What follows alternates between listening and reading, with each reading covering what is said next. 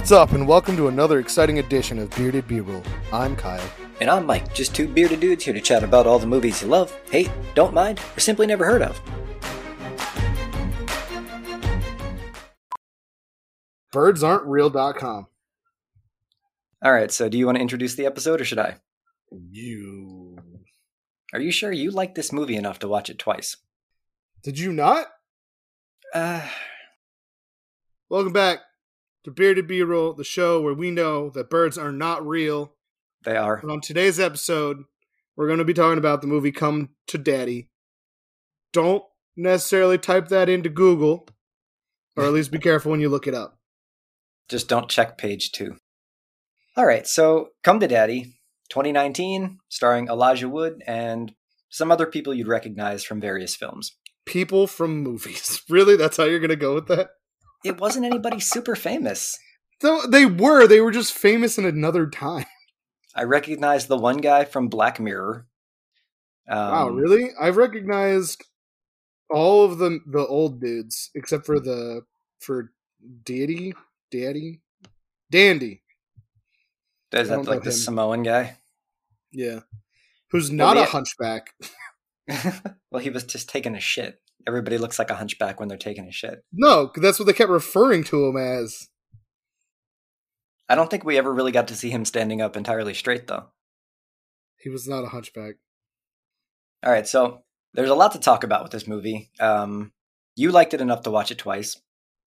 I liked it. Um, I actually wanted to like it more than I did, but so I was, I was. It's actually funny because I watched it with Jared because he was here helping me. Uh, he was helping me with my car thing today, and he's like watching the movie, and he hated almost all of it. But sometimes he just does that to be a douche anyway. what did he hate about it? he was just making fun of it the whole time. I think just to be annoying. But um until we got to a specific scene, so we can talk about that when we get there. But I just thought it was funny because he was like, "This is not a good movie." There's like in the beginning. I mean, the dialogue is forced and kind of bad, but it's that whole idea of they're not who they say they are, so they're kind of putting on a fake fake face for the first part of the movie. Well, and he hadn't seen him for what 20 years. It was meant to be awkward, so it didn't really seem, you know, artificial. Yeah. yeah. All right. So with that, like the setup for the movie is Elijah Wood's character. Um, Norval. I just had Norval. I just had the IMDb up too. Uh, he he comes back home. His dad sent him a letter who he hasn't seen since he was five years old. Uh, I think that's what they say at one point or something like that. yeah, It- think so. like a good twenty some years. Uh, sends him a letter asking him to come visit him, and he shows up and there's this awkward moment where the man who own- answers the door doesn't know who he is and he doesn't apparently know who that man is either he other than that's the man who answered the door so it must be his dad it's been so long he doesn't remember what his dad looks like Can we also just talk about what Elijah Wood looked like? uh amazing i love that look i'm thinking about doing it He looked like Friar Tuck with a porn stash. uh You know, from like Robin Hood.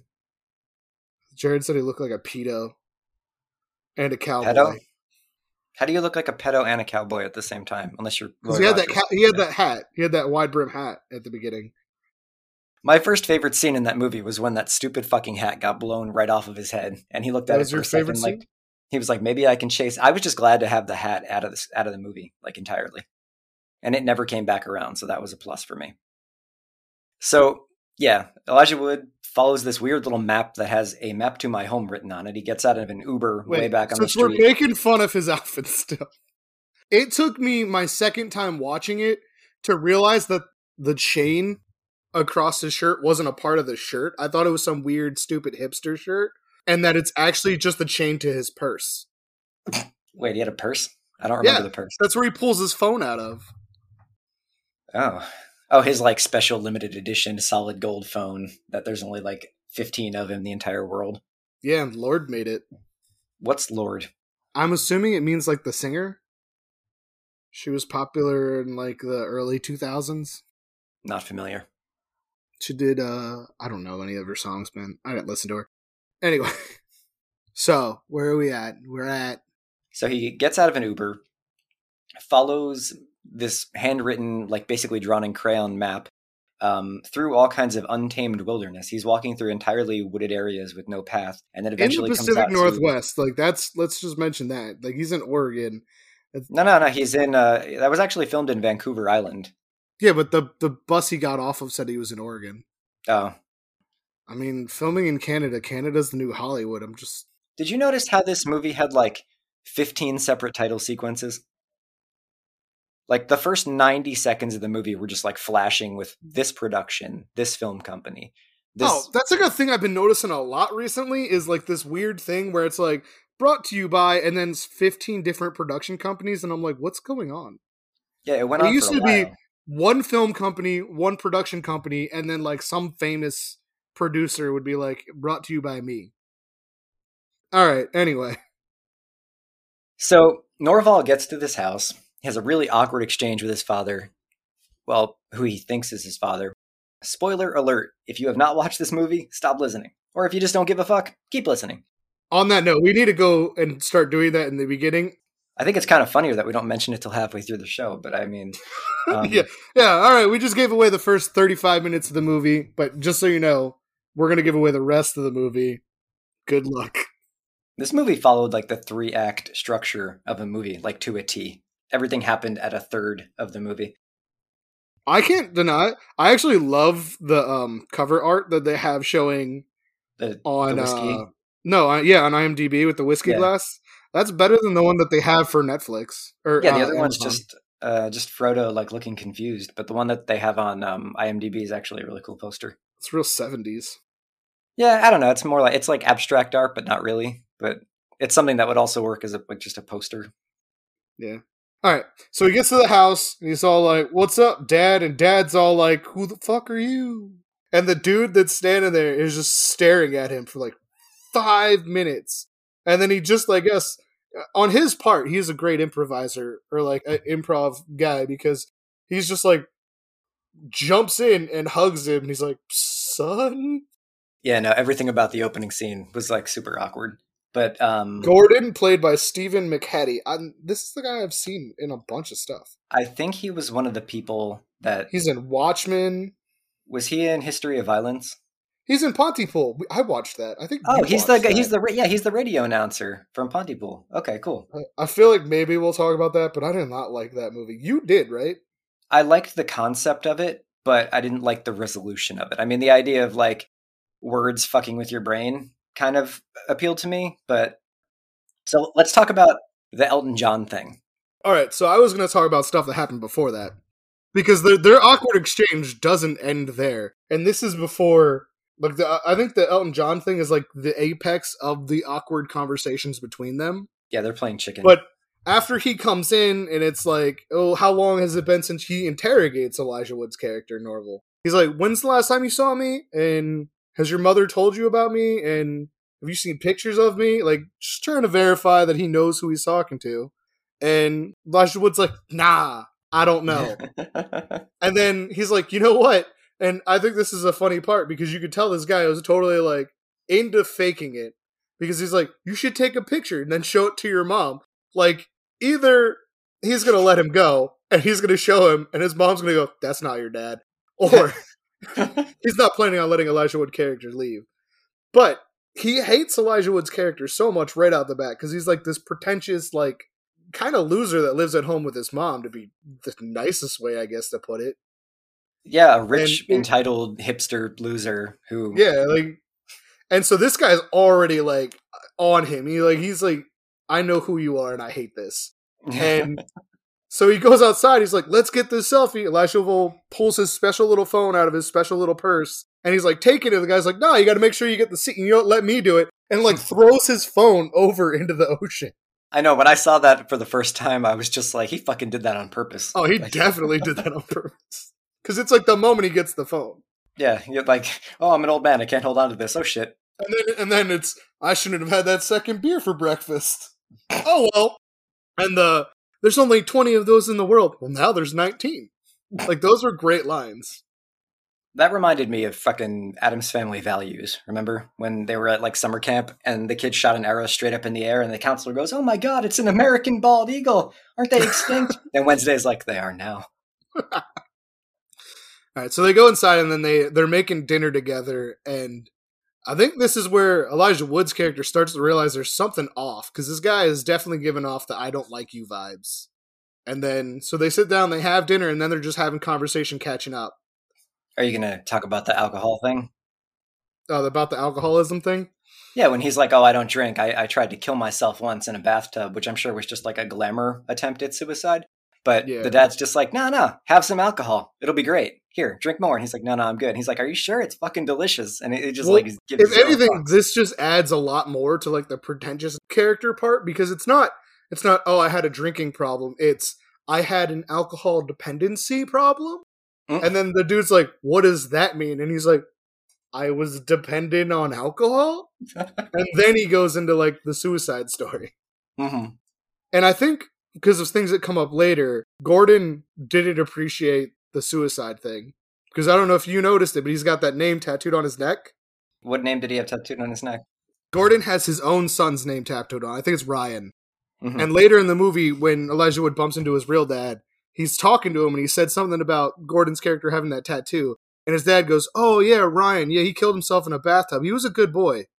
Oh shit, I forgot about that. So I think this adds to some of the animosity that Gordon has towards Norval for the rest of the movie. I mean, if anything, he should have wildest been he should have been proud because like at least Ryan committed to it, you know. Like he doubt fucking I doubt that's how that works. he accomplished his goal, right? Norval's just a little bitch who couldn't even finish it. well, he was doing it for attention, probably, based off like his general character's appearance and the way he speaks and everything else about him. Do I DJ a little bit? Do I? No, that's not what he says. He says, "Do I DJ? Yes. Do I create blazing beats? Yes. Do I tickle the ivories? Yes." And like this whole scene, you're like, "I hope you die." Right? Like you just want him to get like punched in the mouth You're like, the whole time. "Kill your son. Do it."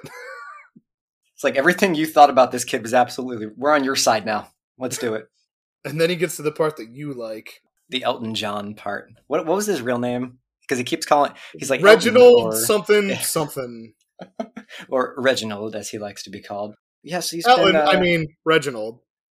quite a friend over the years. Uh, you might even say sort of a father to me. Oh, no offense. And fucking, how did?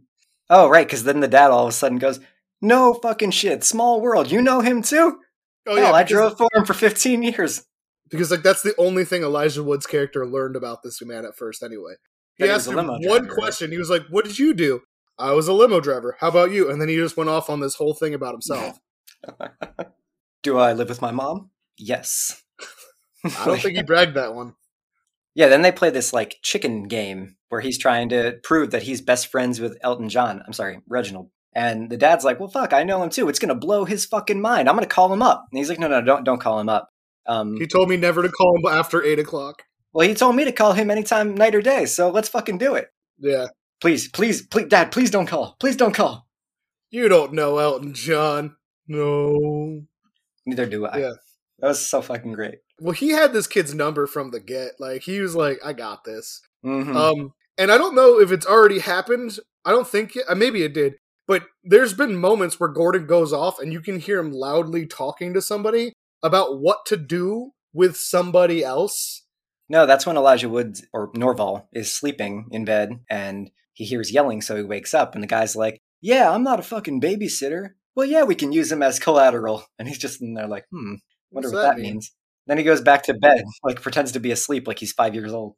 And then and then there's like later where it's something like, uh, "Oh, I have permission to kill him," in a separate conversation after that.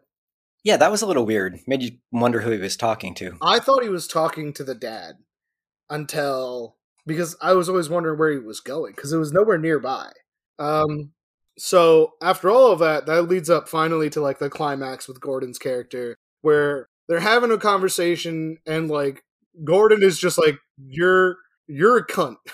and Elijah Wood's like don't call me a cunt. And I think my favorite part of that actually was the part where he goes, "But you're being cunty."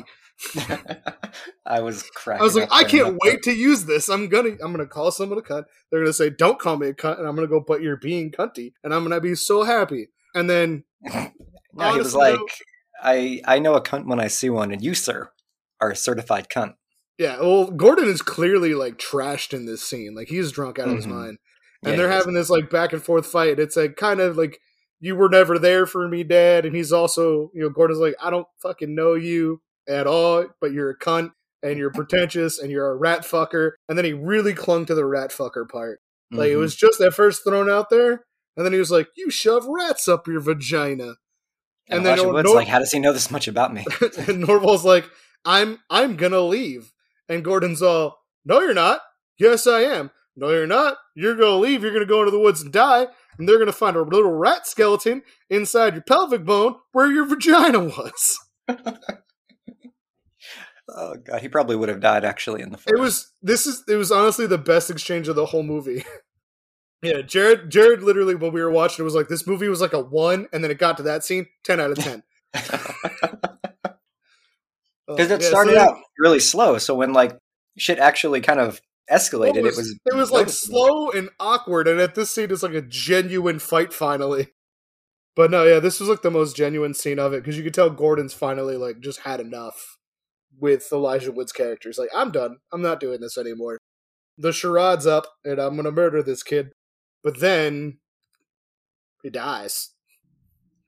At first, I thought he was fucking with him too. I thought he was just like pretending he was having a heart attack so that Elijah Wood would check on him and he would like bite his fucking throat out or something. But Yeah, they they took a weird uh weird way to do the heart attack in that where it didn't it was definitely like hammed up. yeah, no, he was like fucking. You ever watch Sanford and Son? Oh yeah, yeah, yeah. Elizabeth, I'm coming. Like it was like that. Yeah, it was exactly like that, yeah. Me and Jared both had the same response to this when we watched it. Why does he call the coroner first? You mean like instead of the police? Yeah, or instead of 911 for emergency services. And I thought I thought he called his mom and asked her what to do first. Well, I don't know. He said he's going to call the coroner, and then he's on the phone with someone. I think it was his mom. But like the other part of it though is this. It's like midday when the before that, and then he calls the coroner or whoever when it's dark out. if there was any chance of serving, like saving this man at this point, eh, it is manslaughter. I don't think there was any chance of saving It- him. I mean, it doesn't matter, but like, like if like someone were to come and be like, "How come you didn't call sooner?" That's immediately going to start throwing red flags. Like, why didn't you call when it was happening? Maybe we could have helped. Like, No, that's when you just say I was upset. I didn't know what to do. And then, you know, nobody th- they can they can be like, "Damn, you're a bitch," but we can't prosecute that. but even still, he's still even if he called his mom first, he called the coroner before he called the police, which is weird. He's just like, "Yeah, my dad's dead," and then he called the cops. I mean, it kind of makes sense. Like, you know, if if the police weren't going to investigate it, like they No, didn't need would think- paramedics. He was more like, "I need somebody to come clean this up for me." Like, Yeah, that's what I'm saying. But I, I would think that you would call paramedics first. There's mo- that's not so much the police, but paramedics. I mean, he should have called the par- the police too, because his dad was coming at him with a knife. I'm pretty sure if he just called 911, they would have like sent whoever was applicable to the situation. They probably would have sent everybody, to be honest. They would. He would have got everybody but the fire department. I'm actually not sure how the cars got to this property, to be perfectly honest, because he had to walk Yeah, through especially like later when uh when they come back and he has to carry it, the body up the rocks because that's a fun a fun interesting thing that happens in this movie. It seems unnecessary outside of being like a plot device for later. you mean like when they're like, "Oh, sorry, county doesn't have any more storage. We have to give this dead body back to you." While you, Yeah, I feel like there's like health issues there that they wouldn't do that. I don't know. I'm I'm not a doctor, but I feel like they wouldn't. I think it Do that? depends on the county. Like you can bury somebody on your own property if you own like a lot of acreage in like a rural part of the country. But if I tried to bury a human being in my backyard here, that probably wouldn't go over very well. Yeah, but I, I'm also thinking that it has to do with it setting it up for a later scene. And they they were like, all right, cool, we took it. And they're like, shit, we need that to be spotted later. You know what? The morgue's full. Bring it back. Can we also just point out the coroner's name? Because like everybody had a weird ass fucking name in this movie. What was her name? Her name was I wrote it down because I was like, what the hell? When they, they showed her business card, it was Gladys Clondickle. Gladys Clondickle. Clondickle. Well, no, no, Oh. Dickle. Like Dick O. Clondickle. Like a, a Klondike bar, but ickle. All right, so it's the next day. The Gordon's still laying there dead on the floor, Um, and then this part, I feel like you should explain because you liked this part. You were sending me the quotes about it with the police officer. Yeah, there's a cop there, and he's looking at the body, looking at Elijah Wood, and he says, "Was there a struggle here?" And he's like, "No, no, officer, nothing like that." And he's like looking down at the floor. The cop gets right in his face. He says, "I'm going to ask you again. Don't just nod. Tell me, was there a struggle here?" And he's like staring him right in the face. And Elijah Wood stares back for a minute like he's crapping himself and goes, No, nothing happened. And the guy says, I believe you. You know why I believe you? I'm going to break the fourth wall a little bit here. I believe you because you don't have the raisin eyes. It's a little theory I'm working on. Villains always have the raisin eyes. And then he looks at the body and he's like, Your daddy? He had the raisin eyes. It's funny because it comes up later in like that scene when the the coroner comes and she looks at him. She goes, "Anybody ever tell you you have kind eyes?" And he's like, "No." The police officer said that I didn't have raisin eyes, and she's like, "That's fucking stupid. He's stupid." I mean, it kind of does make sense though. They typically have villains with like either really big eyes or like little beady eyes. I guess. But on that, on the subject of um of that game you wanted to play with these now, because of that whole interaction, uh, what if this was directed by the Coen brothers? I feel like that scene still would exist, but it'd be different. It's a good question. Because they feel... do weird stuff like that, where the cops are like bumbling idiots and, and do really dumb things. Yeah, but they also did Blood Simple. Do you ever see that? It's from like mm. um, 1984. I think Frances McDormand might have been in that too, and it's basically a guy wants to murder his wife so he can be with his mistress, or maybe it's he wanted to murder his mistress because she was trying to fuck his marriage up. Either way, it was actually a pretty serious like detective movie. Um, but if we're talking like Raising Arizona Coen Brothers, I think it really would kind of be pretty similar to how it ended up. To be yeah. perfectly honest, like Burn After Reading, this would be pretty pretty pretty up there in the same type of thing. I think there'd be more dialogue though. I think it would just last longer. Yeah, this movie got got by doing a lot of like awkward shit and having not more dialogue than necessary. But um, well, on that same front, imagine if like Quentin Tarantino directed it. No, this movie he couldn't. There'd be nonstop talking. this movie, there's too little dialogue for him to have done this movie. That's true. Coen Brothers do the thing with like the silence and like the filling filling space with silence that like says enough which this movie like attempted at. I feel like that's why I was like more like Coen Brothers because they they have those moments in movies where it's just quiet and you're like, oh, I know what this is, because like a lot of the silence in this did speak. It was like this uncomfortable like he doesn't know who that is.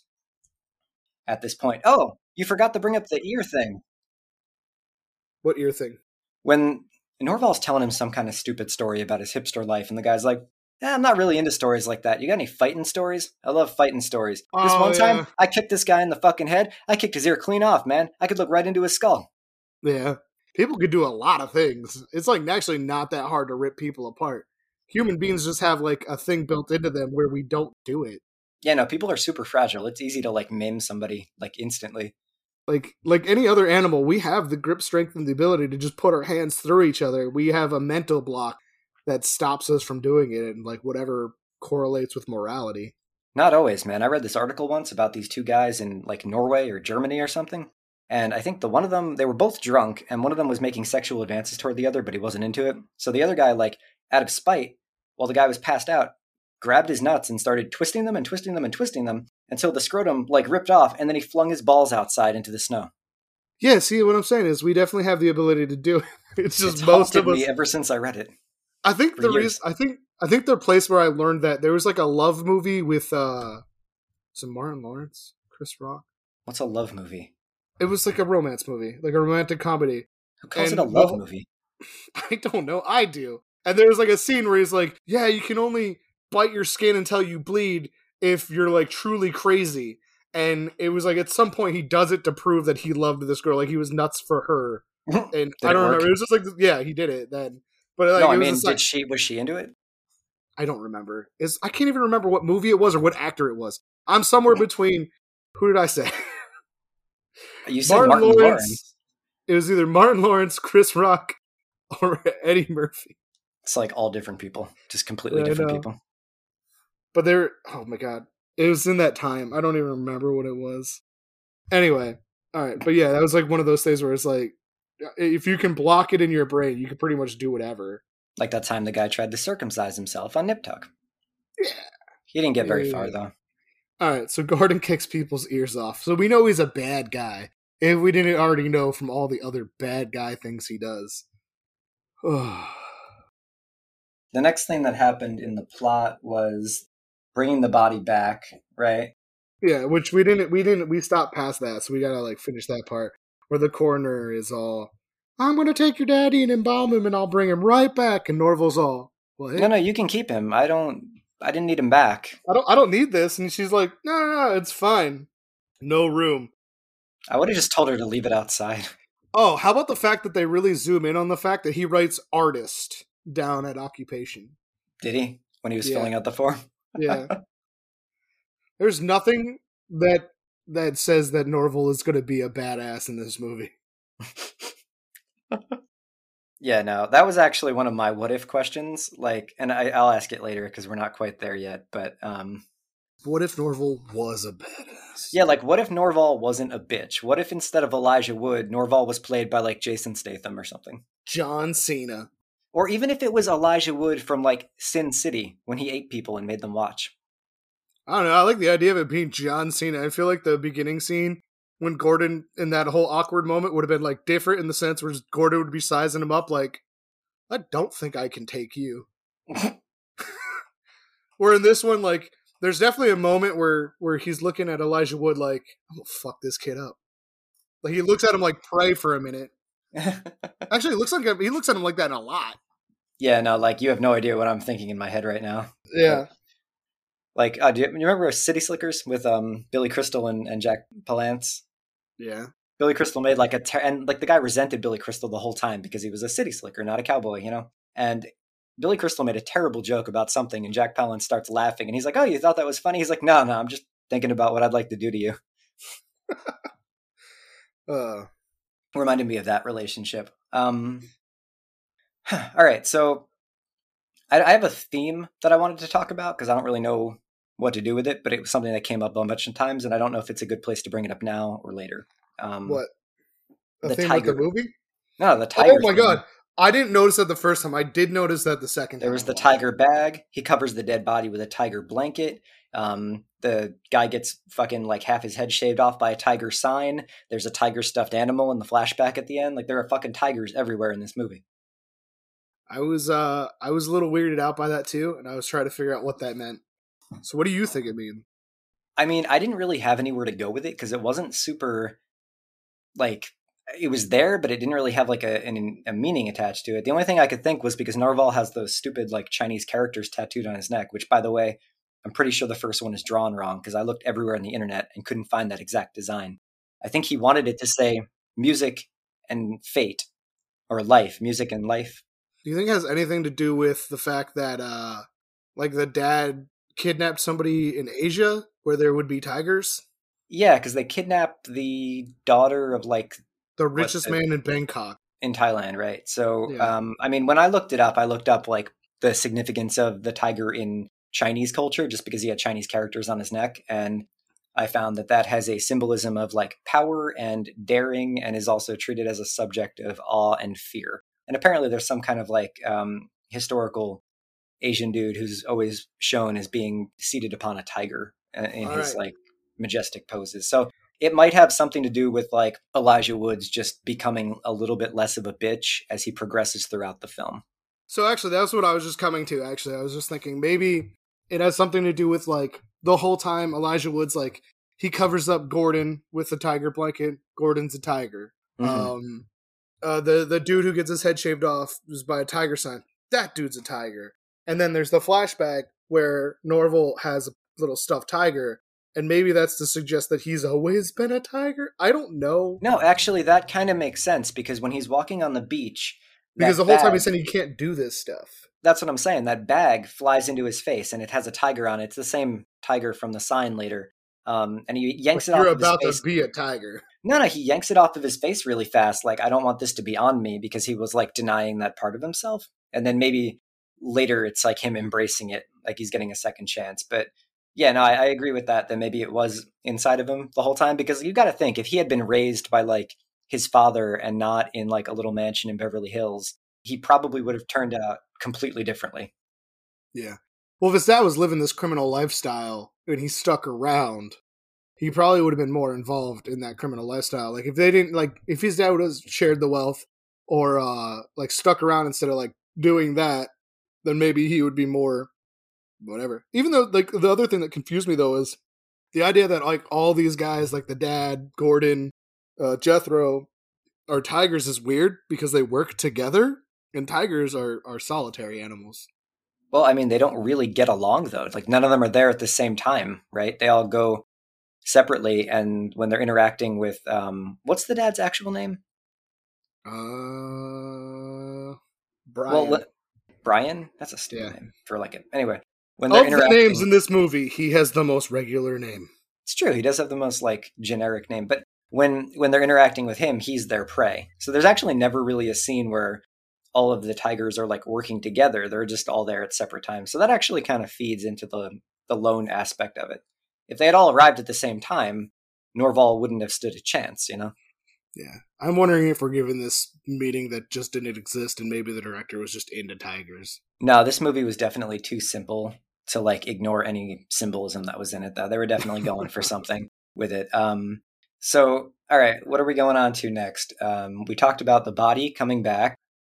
Well, how about the fact that like after the body's back, Norval starts to lose his mind because he's convinced that Gordon is haunting him from beyond the grave. You remember when he wakes up in the fucking bed and the like the head is turned toward him and he shits himself? Yeah, and then he starts drinking again. And I thought this movie was going to go a different route with this because you know he's What drinking. Because he's seeing ghosts, he's drinking. I'm like, oh, this is going to be a ghost movie. Because I went into this pretty blind. So he's getting drunk for the first time, and this is a setup in a lot of horror movies anyway, like ghost movies where they they they're fine and then something happens and then it drives them to like drink or lose their mind a little bit, and then things start to grow progressively from there. Because this movie speeds up after Gordon comes back. So Elijah Woods gets drunk for the first time. He like he gets real ceremonial about it too. He like pours the alcohol and he's like sniffing the wine and then he just downs it and then he's like, "Great, I'm gonna fucking have more." And he gets really, really, really, really happy drunk for a while until And he's convinced that Gladys loves him. she was nice to him. She was kind to him. She wasn't like, "Let me get that D." And I think that's where the mm. disconnect was. I feel like they played it a little bit like like maybe there could have been a Maybe- romantic like the movie was playing it like maybe it could go that way when they're talking and she's being like really nice to him. But then he does like the classic guy move. Like calls her shit faced. Yeah, and he's like, I just need you. And she's like, No, you misread that. And he's like, No, I didn't. Just come over for a while. We can cuddle. Close on. It's fine. Please. Yeah, yeah, yeah. Like- Uh, How are you gonna say no to Sam? Would have been over there in a minute. Can't say no to Frodo. All right, so we need to progress the plot a little bit. He calls uh, Clondickle, tries to get her to get his dickle. She doesn't want his dickle. He gets sad. And there's a bunch of loud metallic noises going on throughout the vents of the house. Right, and he again thinks that maybe he's haunted because you just hear random ass clanging throughout this really weird cabin, but it was also pretty awesome. And that's when he's so lonely that he goes and he cuddles his dad, who he's also yelling at because he thinks his body. ghost is haunting him. Oh yeah, the dead baddie. When does he realize it's not a ghost? Because it's not long after that, but it's like this. This goes on for a little while of him thinking He- there's he- a ghost. Well, he finds before he realizes that he finds the panel in the wall, right? Or Yeah, that's right. Oh, finds- that's right. He finds yeah. the panel and he finally realizes Gordon is not his dad. yeah, there's a whole bunch of. For some reason, he decided to put his photo albums in a wall panel, unless Gordon put them there. But there's photo albums. I feel like he did it because I think that this is like this is like hidden memories for him. Like he's locked this part of himself away. Uh, Brian, Brian, uh, yeah, his dad. yeah. like, This is the past. I've I've moved on to this now. So like that's like a lock. If, it, if we're going with the, this movie has a bunch of symbolism, it being hidden in a wall like that, I feel has its own symbolism. But answer me this: Who? I guess Brian must have sent the original map right out to Norval to get him to come Well, he there. sent the letter. Yeah. so I guess why would he have sent that if he knew that he was still in danger? You know what I mean? Like, I don't think he knew that these guys had found him yet. Because at the end they read the note. The note is re- like that's the end monologue of the movie Mhm. is him the note going over before Elijah Wood looks at him and is like, "I never let mom move on." So I think this is really like him. He's trying to re. He just wants to reconnect with his son, and it's just one of those like, uh, bad in the timing type moments. Yeah, just terrible coincidence. yeah. All right, so he finds this panel in the wall, sees the things in the photo album, realizes, oh shit, this guy wasn't actually my dad. And then what does he do? He like bangs the floor because he's pissed or something. So he takes the picture of his dad, and he it's clearly not Gordon, and he he obviously knows this, but he takes it into the dead body, which again I think this is another reason for the dead body to still be there. Mm-hmm. I feel like this wouldn't happen in real life, but they needed the dead body to be there for a few other setups they had going. Mm-hmm. And he takes the picture and he holds it up to clearly not his dad, and he's like, "Oh my god!" yeah, like let's just get proof positive that it's not the same person in case we haven't Yeah. figured it out already. Um, yeah, no, this is a weird ass town though. It's kind of like Twin Peaksy a little bit. Like they're just like shipping dead bodies back to the house, and like it was bizarre. But I mean, that kind of made it so that you weren't totally like, "Oh, this is implausible." When they brought the body back, you're like, "This place is weird as fuck anyway," so it's probably fine. Yeah, yeah, yeah. Cops weird, coroner's weird, everybody's weird. How did? Why does he bang on the floor though? Dude, I He- can't remember. From I'm st- I was still trying to figure out how he figured out there was something there. No, and I that- was 'cause like, he, maybe he just saw the shape of it. Like that's where I was. I didn't notice that he banged on the. You mean on the- on the floor? No, no, he Yeah. he he hears like he bangs on the floor because he's pissed, and then like he oh, bangs like that's what twice. you mean. The guy bangs back, and they do like a pattern. Yeah, yeah, yeah. He realizes, oh shit, the clanging is the same number of like pounds that I put down, so it must be somebody responding to me. And then he yanks back the the circular rug in the middle of that really cool room with the balcony. Yeah.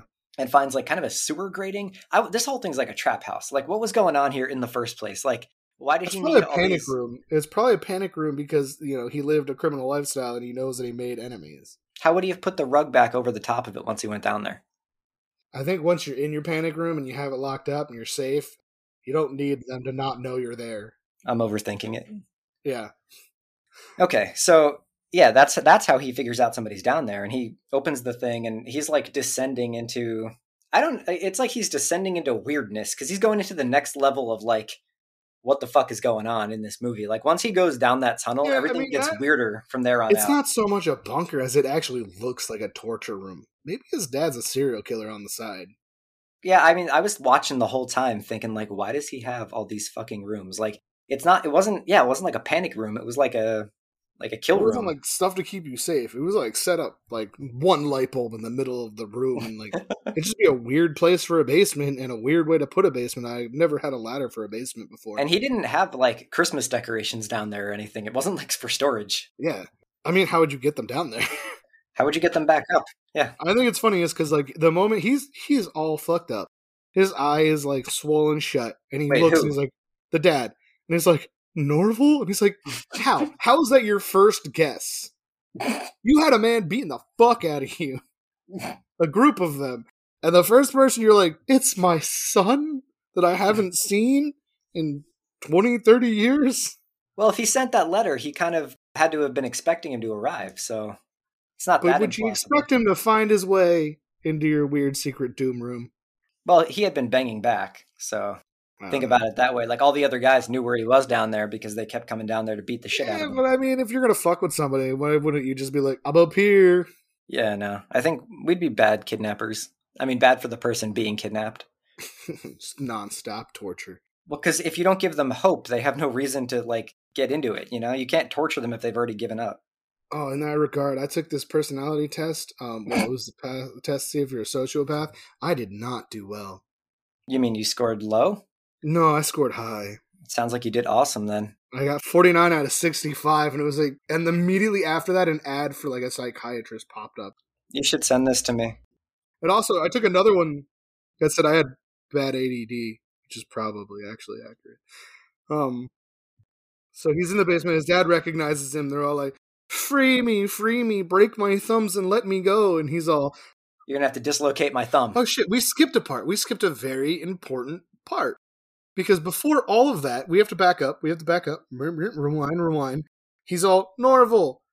You're gonna have to kill a guy, and Norval's like, "What?" Oh yeah. He's like, "Hey, no, I'm so glad you're here. Uh, go hide in the closet. Take that weight. You're gonna have to bash this guy's brains until he's dead." It gives him like a like a ten Yeah, pound dumbbell. and like that's right? like immediate. And then Jethro shows up out of nowhere. Well, actually, I, think, I guess they have their little reunion, and then they hear Jethro, and he's like, "Oh shit, you got to kill a guy." And that's when that's that's when the greatest weapon of all movie history comes in. I wish I saw this movie before we made that list. because now uh, an excrement Oh, an shitty- pen is definitely definitely my top. You're saying it incorrectly, like he did. That's what it was. It was his excrement pen. Brian corrects him, and he's like, "No, fuck it. I'm still gonna say it wrong." He just gives him a look like, uh, no, it's excrement. The whole time he's saying it, I'm just thinking about bubble gum, like excrement. Yeah, excrement. It's excrement gum. It's like, but uh, yeah, he comes in. and He's like, "You gonna tell me what I Oh, want to God. know?" And uh, Brian's all like, "No." And Jethro's like, "You know what this is? It's a pen that I smeared with my excrement."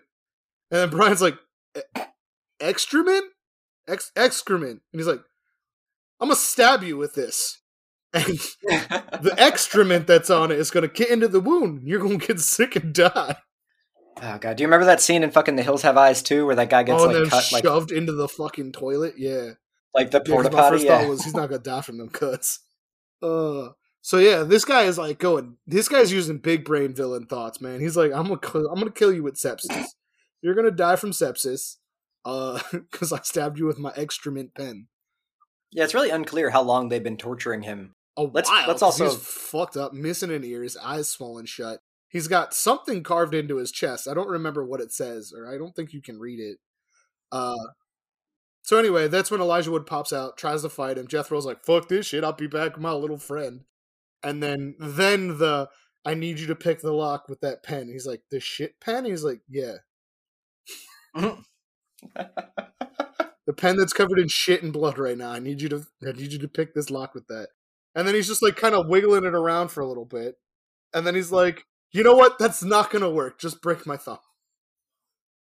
But the that was hilarious too because he like breaks his thumb and he's like, "Fuck, fuck, it's still not enough. You're gonna have to break the index finger Yeah. too." And then he like does he break it or he starts to?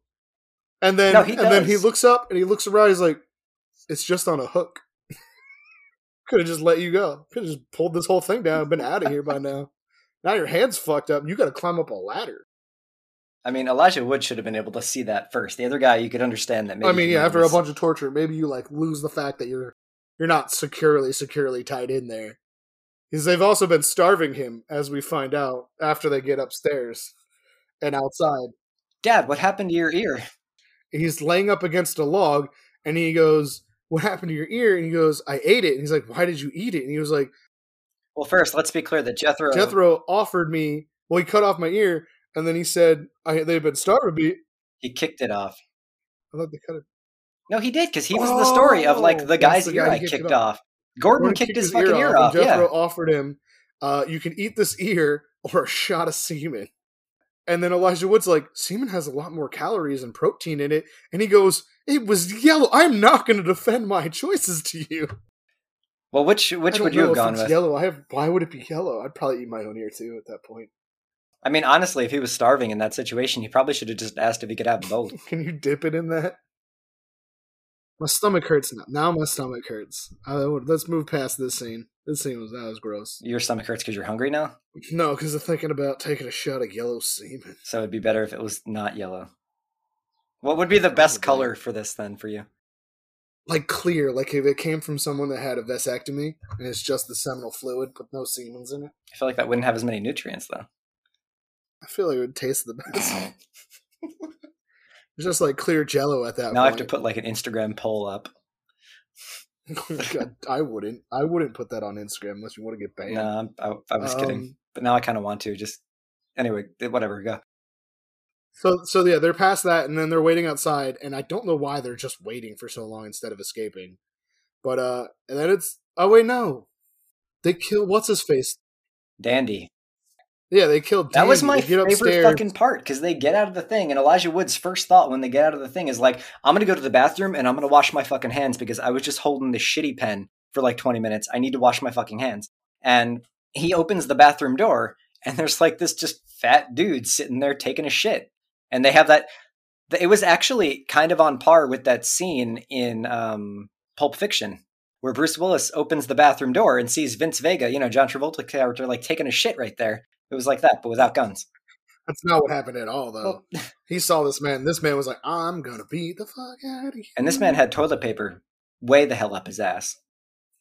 yeah, like Because during the entire Why? fight scene, the camera keeps going back to the toilet paper roll, like just dispensing more toilet paper the farther they get from the room. It's like this guy's life was dependent on that toilet paper. roll. Right? Because the second he died, the last sheet of toilet paper. All right, so why don't you explain how Elijah Wood dispatches this man? Because this man is clearly bigger than him, and he's choking the shit out of Elijah Wood and beating the crap out of him all over the kitchen. this was my favorite scene by far in the movie. Um, It's pretty awesome. Elijah Wood's getting choked out, obviously going to lose this situation if he fights fair, and grabs some type of knife from the counter and proceeds to just like upwardly thrust it into this man's genitals repeatedly over and over again, like Ginsu's the fuck out of his balls, just like 15, 16 stab wounds. And then, With a fucking giant two pronged like grill fork. and right, and the guy collapses, grabbing his crotch, rightfully so. And Elijah Wood grabs like like a roll of cellophane, and you're not sure what he's going to do with it at first, but then he like whomps him in the side of the head with it, and then keeps beating him. He knocks teeth out with it. Yeah. So he wraps the guy's head in cellophane, and the whole thing's just red now, just filling up from blood uh, on the inside, and then the guy dies. And That whole fight scene actually reminded me of the video game Manhunt. oh yeah, yeah, from what was that PlayStation like the Two? level of violence and then like wrapping people's faces with like plastic bags and stuff. But also, there was a lot of moves in that game where if you snuck up on somebody, you could stab them in the dick. Feel like it's one of the more effective the places it. to stab someone. Yeah, you did. You would do it with the sickle for the execution with the sickle. You'd come up like between their legs with it. So this was one of my what if questions. What if that guy hadn't died? Like, let's say you were that guy and you woke up and your dick and balls were just like punctured to fuck. What would be the, the best case scenario there? Would you want to go through rehab and try to like get your dick put back together, or would you just be like, fuck it, and I'm getting a vagina now? Dude, it's full of punctures. I'd probably suicide. Why? I wouldn't want to live without my pee pee. I'm attached to it. It's attached to me. So you'd be like that guy in uh, Dead Presidents? Yeah, I'd probably just die. Uh, actually, no. Actually, when I was a kid, I always wondered what it was like to have a vagina. I don't know. Now I'm torn. I guess I'd have to be in the situation. I mean, I feel like it's worth it to at least try the vagina for a little while and like You just try it one time, and if you're like, "Oh, this isn't what I thought it would be," just like then you kill yourself. yeah, like see how it works out for you. Give it a good test run, and if like see if you can get some good boob implants. yeah, and if it doesn't live up to your expectations, then just you know then pull the trigger. But um, all right, yeah. all right, maybe that. Yeah, maybe I'd go that right, route. yeah, give it a chance. You don't want to miss out. Um, I feel like you'd be more on par to just immediately just accept it. You'd be like, "I'm getting a vagina now." You'd be bleeding out on the floor, like, "Is I'm going to remove this?" I'm going to know. Also, we forgot the part where Jethro, which again, another setup for having the body in the house, which I'm assuming he's just not even there anyway. But when Jethro goes upstairs, he just yells, "Oh no, Gordon!" Like there's just a whole lot of setup for that body to be there for these people to comment on it and for things to happen. It has no reason to be there except it's this forced plot device to have the body in the house. was that when they were hiding outside at night or no? Yeah, yeah, yeah, yeah. Because that's I think that's after he comes back with the crossbow, his little A friend. flaming crossbow, by the way, which is just super extra.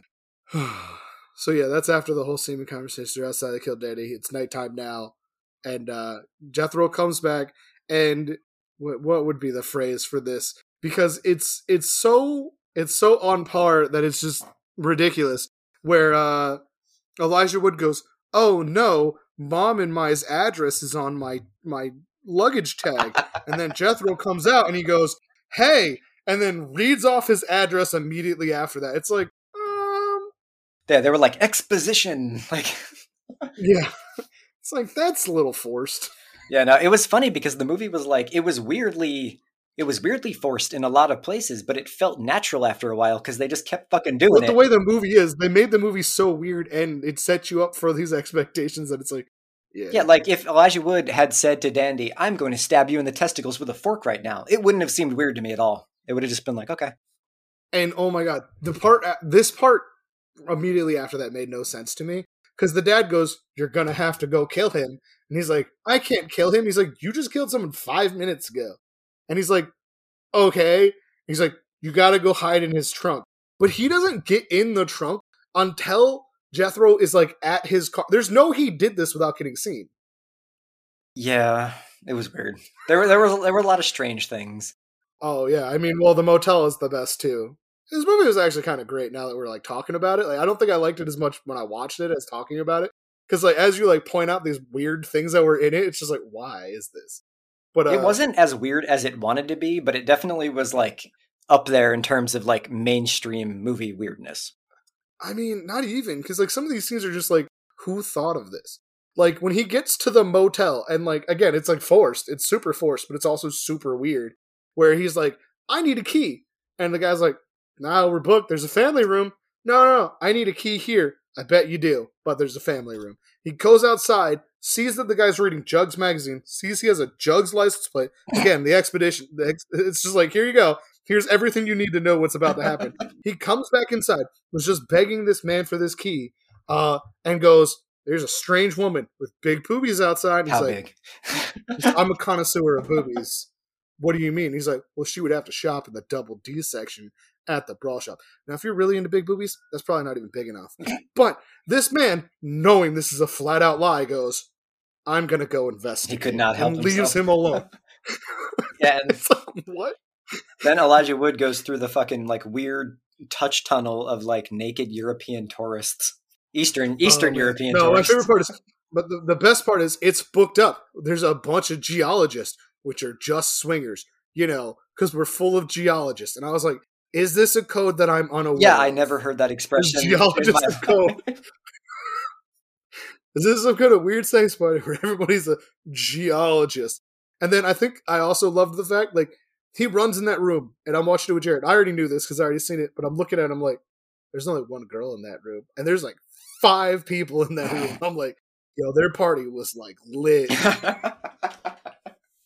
I'm sure it was great. Uh, and then the best part is the prostitute herself, precious. precious. You know, he has this conversation with her outside. She's like, "I'll beat the fuck out of you. I'll stab you. You gonna die." Yeah, what did he say? I'll I'll pay you triple what he's paying you. All you I'll have pay to you do triple just to leave the door open. and she's like, I'll kill you, fuck off. But she doesn't say anything to Jethro. So she could have prevented all of this. like, if she just let him know in advance. Like, this would have ended. He would have come outside and just beat the fuck out of Elijah Wood right there. I guess she didn't care enough. no. She just figured he's like some little porn freak from the geologist convention. Maybe. I guess maybe she thought he just wanted to watch. But he's covered in blood. He also doesn't look super assuming. He's like small with a porn stash and he was really polite too. He wasn't like bitch leave the door open. He was like, "Hey, um if you're not too busy, could you please leave the door open for me? I'll pay you." covered in blood. Yeah, that was a little weird.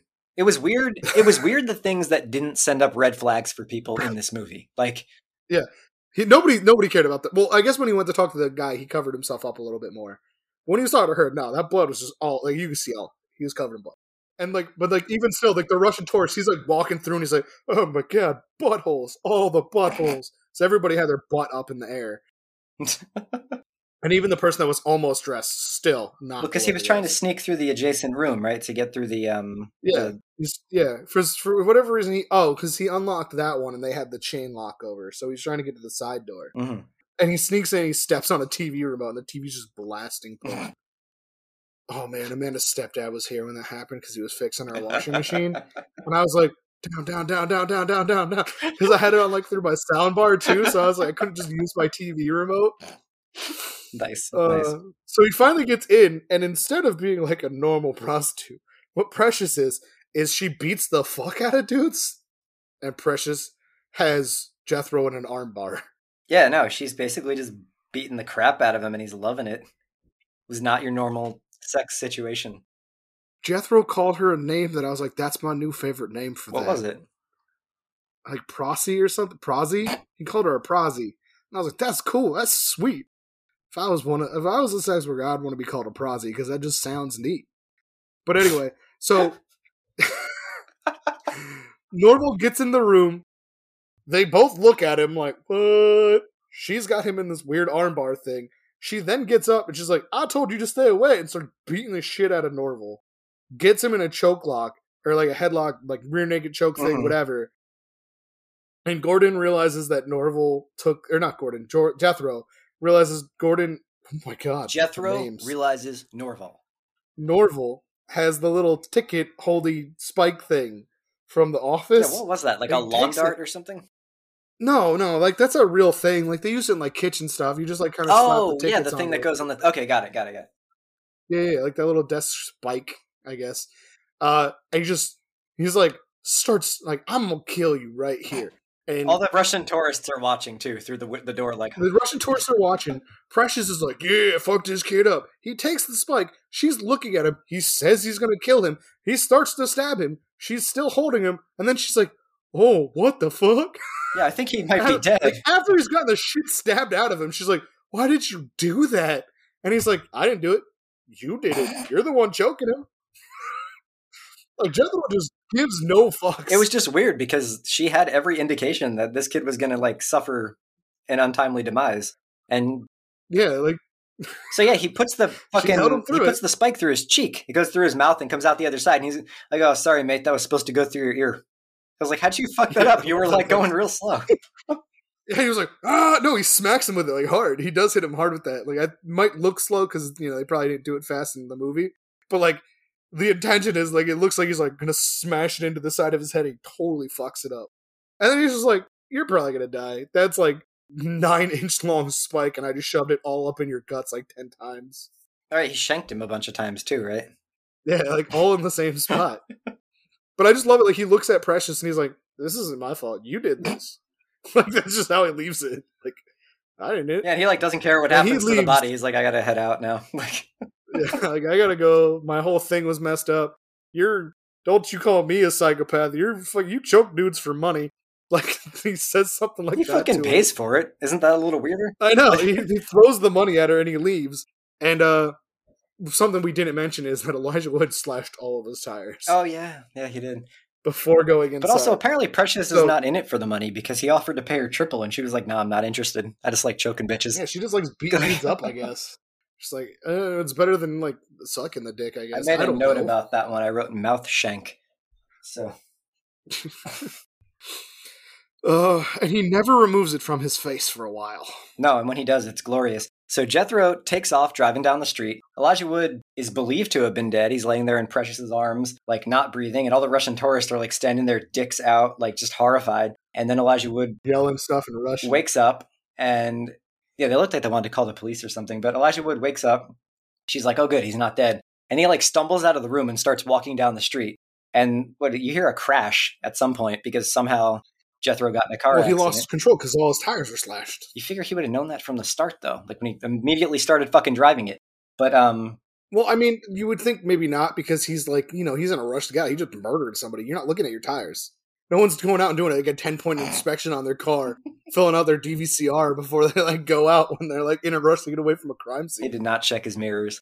Um, so Elijah Wood's like stumbling down the street, still has the thing in his mouth at this point, and um, gets to the car, and we see that the car is now on the side of the road. A big like takeout delivery sign for the same Tiger Burger Company or whatever from the bag that hit him in the face earlier is like lodged through the center of the windshield, um, where the driver was, but Not the center, like the driver's seat. yeah, when Elijah Wood looks in it, there's nobody in the car, and he's like, "This is kind of weird." So he starts walking down the street a little farther, and then up ahead, you see Jethro just kind of calmly walking down the street away from the car. More like shambling like a zombie. He was, I mean, it wasn't like that much of a shamble. He was. I'm not going to spoil Breaking Bad too. So Jethro's walking down the street. Elijah Wood gets next to him, and when he comes up closer to him, you see that he's just got like a section of his fucking head, like just shaved entirely off, just like the right side of his head, like fully exposing his brain. Like part of his brain is still in the car. And they start walking next to each other, and Jethro starts telling him this whole story about how Norval's mother was a prostitute. His dad was a frequent flyer. Yeah, and Jethro had had to go with her, but he wasn't as interested as Brian, the father, was. And um, because she looked like Michael Heseltine or something like that, who was a politician in the 1980s. yeah, yeah, I looked up a picture of that guy. It was horrifying. Um, Yeah, I wanted to see what he looked like. he said in certain lights she looked like him. Um, so they're walking next to each other for a while, and then they stop, and Elijah Wood just takes the dart thing, the spike, out of his mouth. And he, I was laughing out loud at this part because he takes it and like presses it super, super slowly into the guy's exposed brain. Like it was not a fast movement. It was just like a slow push.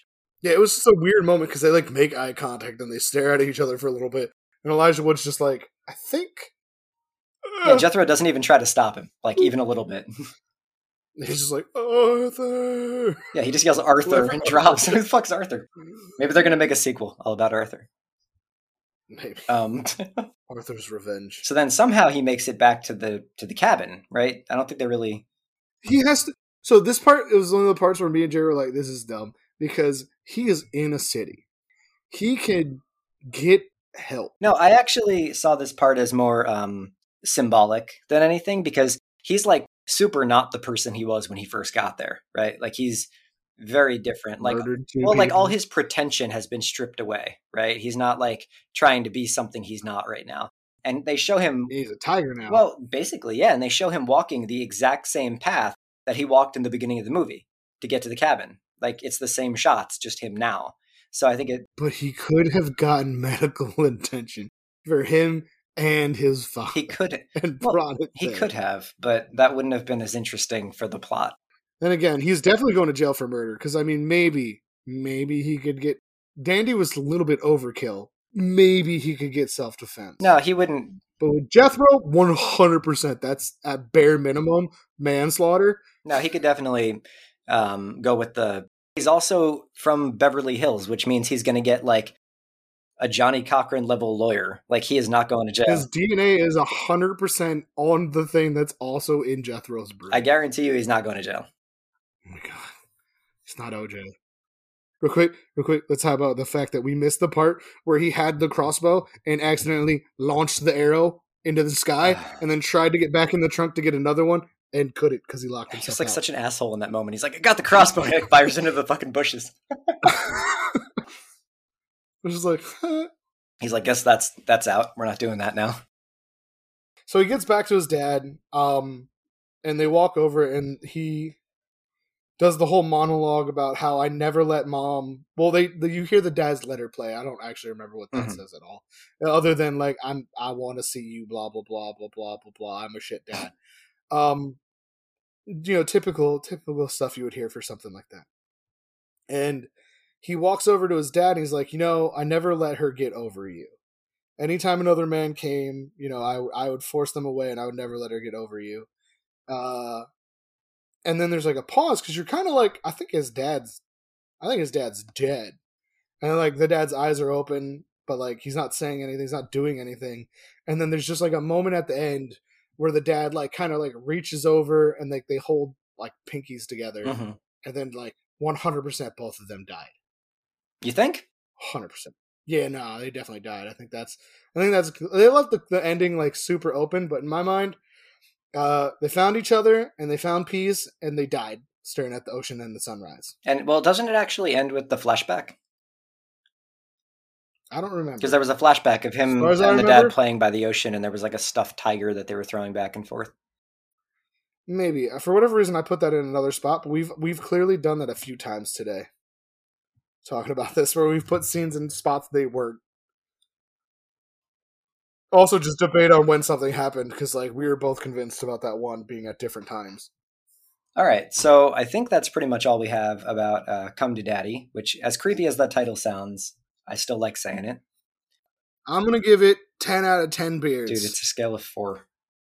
Ten out of four beards solely for the whole rat fucker scene. so four out of four beards just for the rat fucker scene. 10, 10 out of four beards. 10 beards, out of four beards. for the rat fucker scene. I I have I have now come to the realization that I absolutely need to call someone a cunt. Have them say, "Don't call me a cunt," so I can say, "But you're being cunty." And then also at some point, I do need to call someone a rat fucker, and then have a whole thing where they go, "I'm gonna leave," and then me be able to be like, "You're gonna die," and they're gonna find a rat skeleton in your pelvic bone where your vagina. to And the funny thing is, you can amazing. you can pull that off, and this movie's kind of like esoteric in the way that I don't think a lot of people are going to have watched it, so they'll be more confused Yeah. than like, why are you ripping this movie off? I, oh, it doesn't need to make any sense when I finally use it. I'm gonna give it three out of four beards um, because I enjoyed it, but it was not the most like amazing movie I've ever seen. But for what it was, it was done pretty well, and it was quirky enough to definitely stand out. If that scene with the rat fucker thing didn't come up, I'd say like one and a half. that scene alone gave it the other three. My scene was the dramatic toilet paper falling as Dandy finally fell. Um, See, I think that's what it is. This movie overall, not awesome. Weird, kind of like super forced, but then there's like these moments that are just pure gold in it. absolutely, and like, should you watch it? Yes. Should you watch it with everybody? Probably not. Definitely get your get your your wife, your kids, and your parents, and uh, just watch it as like a big family film. It's about a father and son coming together after a long time apart and uh, bonding and overcoming um uh, uh, uh, surpassing odds. Fucking rat fucker. All right, so There's definitely ways to word things to make them sound positive and make it work, even if it's not. Like I just that that description I just gave absolutely accurate, but no. It's a family movie. It's about relationships and fucking rats and raisin eyes. All right, let's wrap this up. All right, so follow us on Twitter and Instagram at Bearded B-Roll and check out our website, beardedbroll.com, and look for us anywhere you find podcasts. Don't forget to email us with ideas and suggestions at beardedbroll at gmail.com. Or at Age Radio slash bearded B roll. Yeah. All right. Bye.